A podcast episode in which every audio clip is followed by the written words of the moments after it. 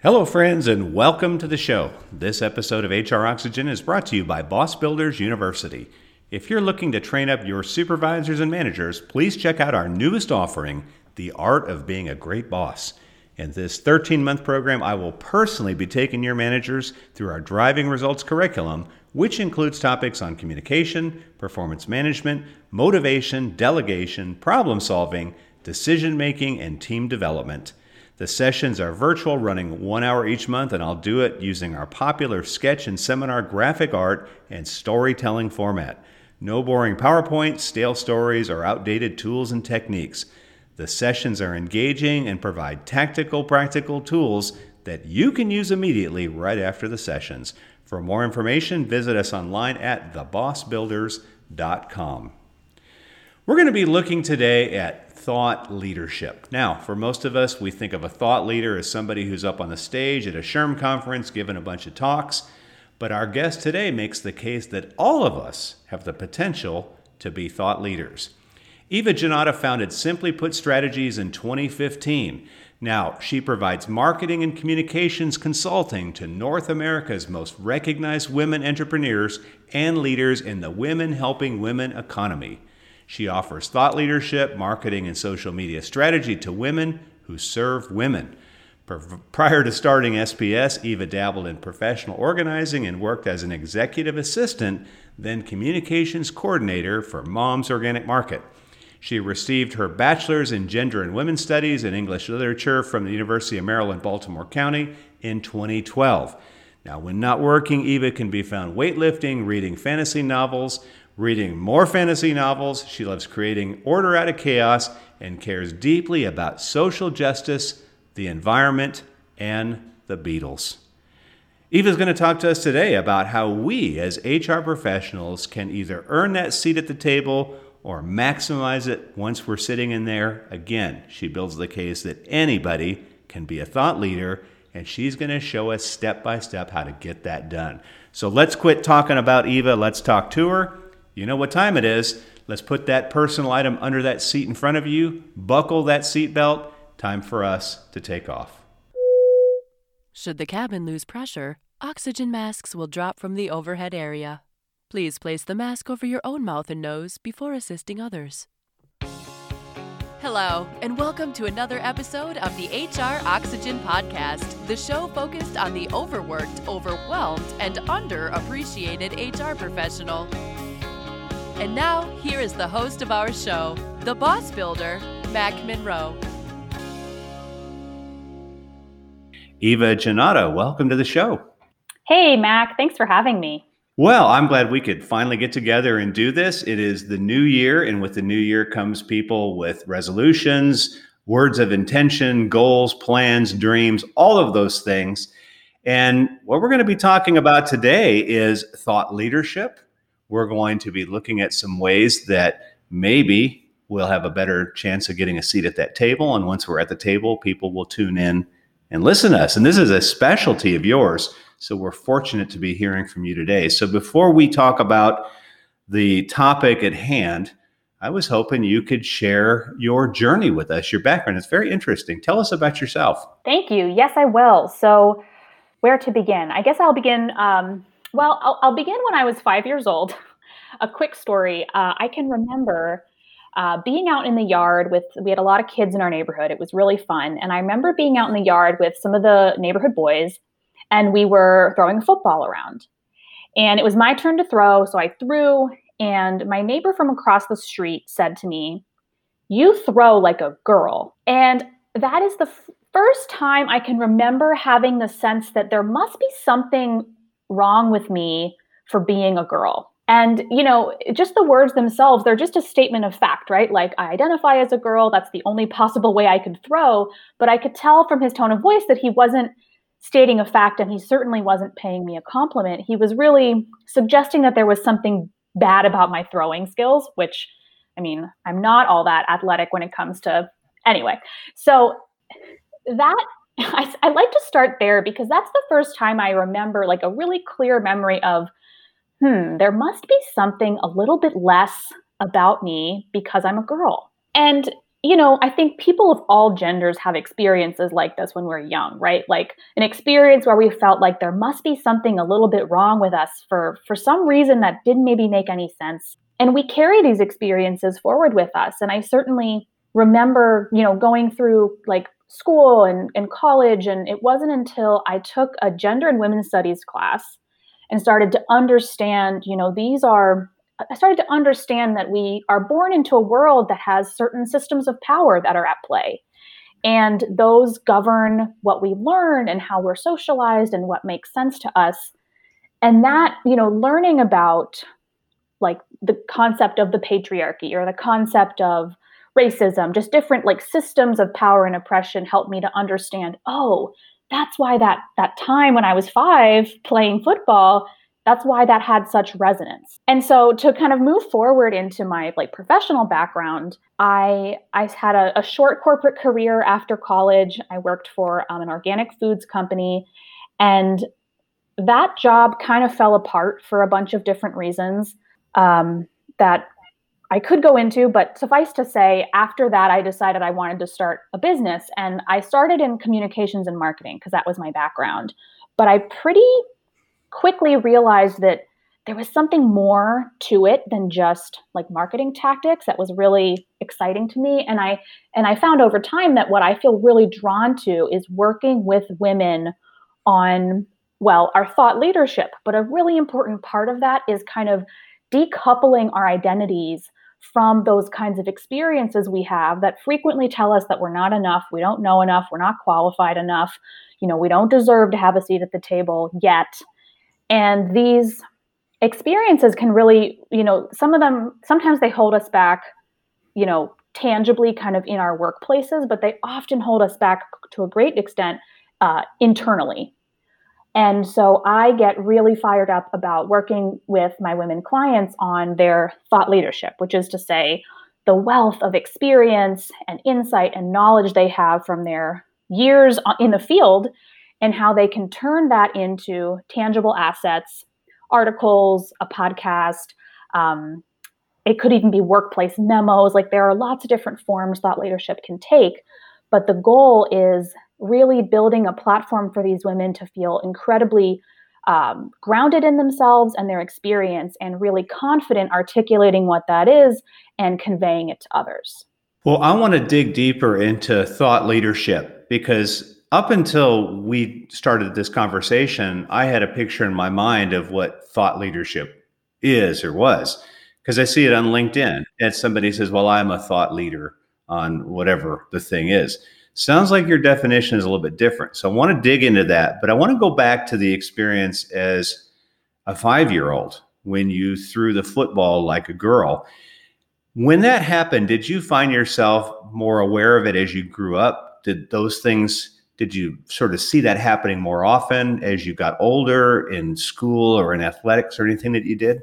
Yeah, I can remember other instances. You know, I remember hearing like around high school age, like a lot of um, women can't drive jokes, mm. or um, like that's another one that really stands out. And I and I know and I know there were other instances that I can't remember offhand because every single time you have an experience like that, you know, a big category of people is kind of written off as not being good at something. Those experiences, they're cumulative, right? Like if you only heard it once or twice in your life, you'd write it off. But if you hear it repeatedly over time about a lot of different things, it starts to have some weight. And so, yes, you know, the football and the and the driving, those are two that I remember very clearly, but I know that there were others because those two had such resonance. When you think about women that had that experience, do you think that the majority of women end up like you, where they have powered through that and they said, I am going to make a difference no matter what? Or do you think that there's a fair amount that allow that to define what they do professionally? Yeah, that's an interesting question, Mac. And I would say it's probably uh, a both and, which is that I suspect there's a spectrum of I'm powering through it or it's really overtaking me, and that most of us kind of end up on different places on that spectrum depending upon the environments that we're in, the support systems we have, uh, the the uh, personal growth work that we invest in. And so, you know, in my corporate job, I had a lot of imposter syndrome and I had a lot of insecurity for a whole host of reasons. Now I feel very well resourced when it comes to moments where I feel a lot of doubt or uncertainty. I know how to take better care of myself. I know how to reach out to people for support. And so now I feel well equipped to manage it.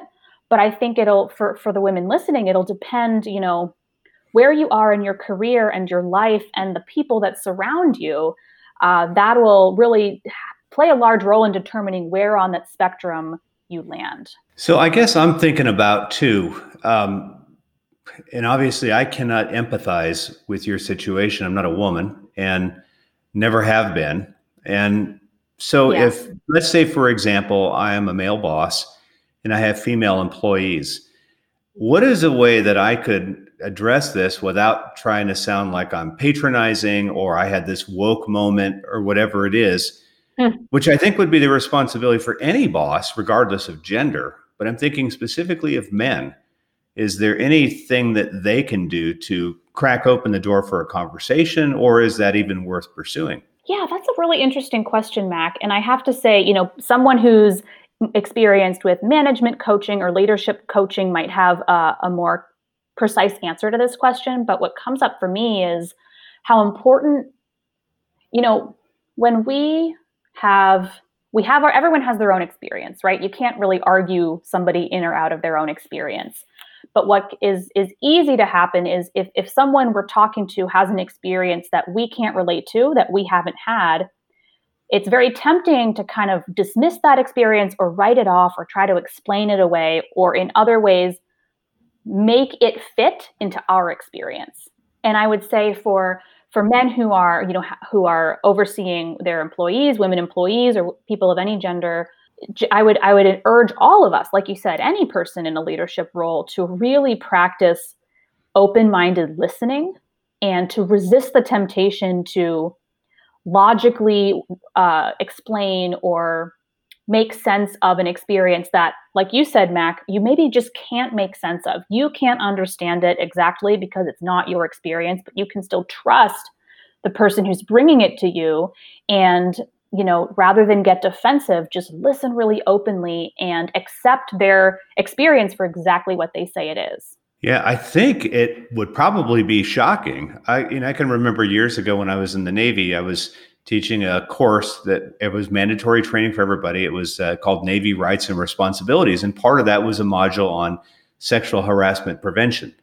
So the Navy, unfortunately, mm. helped put sexual harassment on the map with Tailhook back in 1991. And you know, I had been in the Navy from '83, and then I got out in 80, uh, 99. But I had a training partner who was a female sailor, and so I'd go through the billion PowerPoint slides you had, blah blah blah, go through it, and then and then she shared a story, and I thought, I almost like she was making it up. I thought, I can't believe that actually mm. happened in the Navy. And yet it did. And then other people would chime in. So I think bottom line here is that you've got to make the effort to realize there's a, I'm, I'm speaking only to men because I can speak to men here, that your viewpoint is probably not the only one. And take some time to attempt at least to see it through the eyes of somebody else now, in that perfect world, every employee would have a seat at the table, everybody would have equal opportunity and access. We know that that's not the world of work that we live in. It's, it's different than that. So, right. That said, Eva, let's talk specifically now about women in the workplace, and we'll look primarily at the role of HR professionals. That's the audience listening today. But talk to me about thought leadership. It's not the guru on the stage you're making the case that mm. all of us could be a thought leader, right? Yeah, I'm glad. I like the way you set up that question because you're right, Mac. You know, when we think thought leader, we might immediately think of Brene Brown or Oprah Winfrey or Gary Vee or Simon Sinek or somebody who's, you know, a multi-time TED talker, have books out, you know, really, really well known by a large audience. And yes, that person is a thought leader for sure, but that is a very tiny fraction of thought leaders at large. And what I think can be helpful is to to think of making of identifying yourself as a local thought leader or a local expert in locally meaning your field, your company, it could be your geographical area. But you know, very few effective thought leaders reach that level of fame and recognition. And that's that doesn't make those of us who are more local any less effective in our work and the impact we can have on our communities. Okay. So all of us have a chance to be a thought leader. Not all of us are going to write yes. books and make tons of money up on the stage. Okay, good. So there's right. some hope for me then. That's good. Thank goodness for that. okay, so a thought leader then is a respected person because they know a lot about a certain thing then right? Is that kind of how you yes, would say a thought leader? and, okay. Yeah i would say you know a thought leader is yes they have this deep expertise and and i want to you know qualify what i mean by expertise because sometimes when we think of deep expertise we think oh well i've got to have a phd or i've got to be you know several decades into my career when I talk about expertise, I, I mean every one of us is an expert in our experience. And that is exactly the starting place of an effective thought leader, right? Like what makes a thought leader is not just their expertise, but what they do with their expertise, how they share it with others, the materials that they create to educate or train or influence and or inspire others. And like you said, Mac, that doesn't have to be, you know, books or TEDx talks or TED talks. That can be a really targeted um, email list that you build about your industry, where you offer a very uh, focused and precise set of insights to your list, say. Or it could be a blog that you start, or it could be a podcast that you start. There are a lot of different formats that thought leadership can take, but what's important is that you're using, I mean, just think about the breakdown of these two words, right? Like you're using your thoughts, what you know really well, and you're turning those into materials that can lead people to take action, to think in a new way, to try a new process or tactic or um, approach or perspective. And so I think maybe the key thing to that I'm thinking about now when it comes to thought leadership is, is action, right? Like a thought leader takes committed, consistent action to share their ideas with the world, even if it's, you know, a, a small, quote unquote, small world of your local, you know, your local expertise, whatever that means for you. What's your response to someone that says, "Well, I don't know anything. Um, I don't have any expertise. I'm just a worker bee." Do you ever hear that? Yeah, I think that my answer to that is twofold. Like, one is not everyone is drawn to thought leadership. Like, some of us just want to kind of clock in and clock out because our passion or our interest might not lie in our job. And that's totally valid. Thought leadership's not for everybody, and it's not something you need to force. But I find that a lot of us are here because we're drawn to make a difference, we're drawn to make an impact, we're very creative, even if our creativity might feel stifled sometimes. And so for those folks, I would challenge them to when they say, "Oh, I'm not an expert. I don't. I just kind of show up and whatever." I would ch- I would challenge that um, assumption that they're making about themselves because they have they've been alive for however long they've been alive. They've learned what they've learned. They read things. They have conversations. They've had experiences that they've learned from. All of those are a starting point that can help others you know maybe avoid some mistakes that you made or navigate through a difficult situation more easily and more gracefully, or bring more compassion to whatever they're doing. It could be a whole host of things, but I think that saying, I don't know anything, I'm not an expert, you know, partly that is, you know, is some probably some ingrained imposter syndrome, which can be worked through. But I think also part of it's a little bit of a cop out where people are like, eh, I don't want to think too hard about it. That's that sounds like a lot of work. And again, that's a valid if thought leadership's not appealing to you. But if it is, you know, if you know you've got some things to say and some wisdom that could help people, then um, I would ask you to probe a little more deeply. It seems like that would be somebody that heard you throw like a girl and just internalized that, and that became the maybe that's the barrier. I don't know because you, I guess you I could have gone that path too, huh? I definitely think you're onto something, Mac. And you know, we get we get bombarded with messages all the time. Like some of us have this crystal clear memory, like I do, of a neighborhood kid saying something. But in addition to that, you know, there's messages from media. There might be, different expectations from our parents or extended family, the way our teachers treat us. There are many, many, many ways that we can get these subtle or not so subtle messages about what we should be and how we should act. And, and that is a lot to overcome in terms of a barrier to really connecting with the insight and the expertise that you have. You mentioned a word that I've heard a few times now, and that's imposter syndrome. And I've only heard that in the context of women. So tell mm-hmm. me what your definition of that is. What is it? Where does it come from? And more importantly, how can we address it? Yeah. It's interesting. It's it's a concept that I think is starting to see the light of day a lot in um, gender equity work, racial equity work, uh, leadership and management training, a lot of professional development work. And um, I, I think women do tend to suffer from it, but I think people of all genders suffer from it.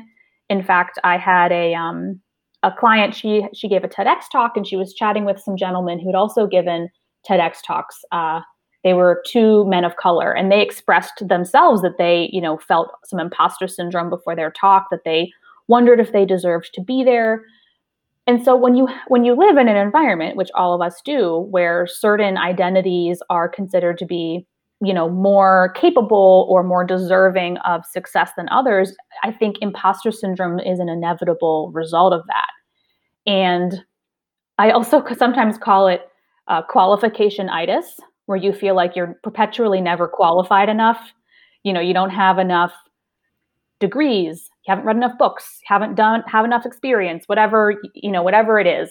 And so it's this it's this feeling of you know i don't belong here. I think that's what it boils down to. Imposter syndrome boils down to this feeling that's that's pretty familiar to you that i don't belong here. I don't deserve this. I'm not enough for this. And it's a very i mean it's a very tender you know I, it kind of hurts my heart when i really think about what's what's un- what underlies you know these kind of catchy two words of imposter syndrome. And so when it comes to i mean overcoming it i think that's a lifelong journey for all of us right? And like i was saying before there's a spectrum where you might feel really confident as a mother or as a parent or as um, a member of your family and you might feel very not confident and you know not good enough in your job or you know there there will be different areas of your life where your confidence and, and any imposter syndrome you experience will show up differently. And I think, gosh, and when it comes to to combating it, Mac, there's a lot of different things that you could do. I know for myself, um, investing in therapy helped me a good deal. Working with coaches, you know, leadership and business coaches and life coaches, that's helped me a lot. Uh, having conversations with people to like understand that I'm not alone in this experience. Reading articles about the concept of imposter syndrome to again help me feel you know like i'm part of a community and that it's not just me. And then the other thing is um, this is not very glamorous but practice. Hmm. practice challenging our comfort zones doing things that make us feel uncertain and nervous that is how you build you know i'm a weightlifter and so i use weightlifting a lot as an analogy but like you have to show up and you have to build the muscles and put in the work and it feels it's not very fun to be new at something you know it's not very fun to do something that you're not that you don't know you're good at yet but by putting in the work and showing up that's how you that's how you build the confidence. So if you are looking for a seat at the table the advice is get busy getting the qualifications to be there and then if you're at the table and feel like you don't belong there this is the internal work that's got to go on so your suggestion of coaches, possibly therapy are things to consider. Yeah, that Absolutely. seat is a hard one to get, and then it's pretty darn easy to lose. So once you're there, you better make the most of it, huh? Yeah, and I think you might, you know, when it comes to getting the seat, you might be more, you might be qualified enough already, and there could be some systemic barriers in your way. You know, you've mentioned before, like we know we don't live in a meritocracy. We know we don't live in a environment where at work where everyone gets a fair chance, and so there might be some other types of advocacy that need to be done in your workplace to, to get that seat at the table. You might not necessarily need to go out and like take more training or read more books first. Um, but when it comes to having the seat at the table and you still, if you still find yourself feeling like a shrinking violet and just like tongue tied when it comes to, to sharing your thoughts, then yeah, I think the internal work is, is a big part of that. Okay. So we've covered what an internal person could do to be more successful by becoming an internal thought leader. Let's shift a little bit now to the person who may be listening saying, you know what, my goal is I want to be an external thought leader. I want to be the hmm. next Brene Brown. I want to be the next Oprah Winfrey. So for somebody like that, uh, because we're at the beginning of the year, this is where people say, hey, this is the year I'm going to start a business, whatever. What is your advice for them? How do we start this process of not only getting our thoughts that we're going to be leading together, but how do we begin to promote ourselves? What are your recommendations? Yes, uh, great question. So, one really important, and again, maybe the least glamorous answer is you have to do the work. You have to show up. You have to you have to write, or you have to record your podcast or your videos, or you have to practice making the materials that you that are going to help you become known. And so I recommend, you know, to the extent that your schedule and your life allows, like really creating a habit. You know, maybe you're best in the morning, maybe you're best in the evening, maybe it's lunch break where you practice. You practice saying what you think, you practice writing down your ideas and asking yourself questions to develop those ideas further. So that's the first thing is just to start. And you can start very privately. You know, you can start in a journal or a Word document. You can start in an anonymous blog that you that you create that you don't use your real name. There are a lot of ways you can start practicing privately if you want to give yourself some, you know, a real safe feeling to exper- to experiment. And then, you know, the next step, once you're ready to kind of put your toe in the water of more publicity, I highly recommend choosing a social media network that you like. Uh, for a lot of professionals, LinkedIn is a good choice. And start sharing your thought leadership on that platform. And again, make it something that you do regularly. You can also, you know, if, if social media is not your jam, you could start maybe pitching yourself as a guest on podcasts. You could start pitching yourself to media outlets or as a speaker on panels. There are more, you know, there are other ways besides social media that you could start publicly sharing your thought leadership. And one um, additional thing I'd like to add is a, a, place where a lot of people get stuck is they say, well, I just don't know what to talk about. Like, yes, I'm in HR, but like a lot of people are in HR. How do I really make myself stand out? And that's a question about position and niche, to use some like jargon words from marketing. But basically, you know, Brene Brown is a helpful example here because she started her becoming known when she was a shame researcher hmm. which is a very, very specific focus. And now, of course, she's known for, for a great many more things than that. But it's important to remember that she started very narrow focused. And so as you start practicing, you know, privately or publicly, you might not know what that narrow that narrow slice of the pie for you is yet. That is something you will discover by doing. So again, show up in practice. But mm-hmm. if you do know, you know, if you find you're in HR and you're really interested in this very, you know, kind of specific aspect of your job, I would encourage you to really, you know, go deep and explore that aspect. And be that's a fantastic way to become known as a local expert.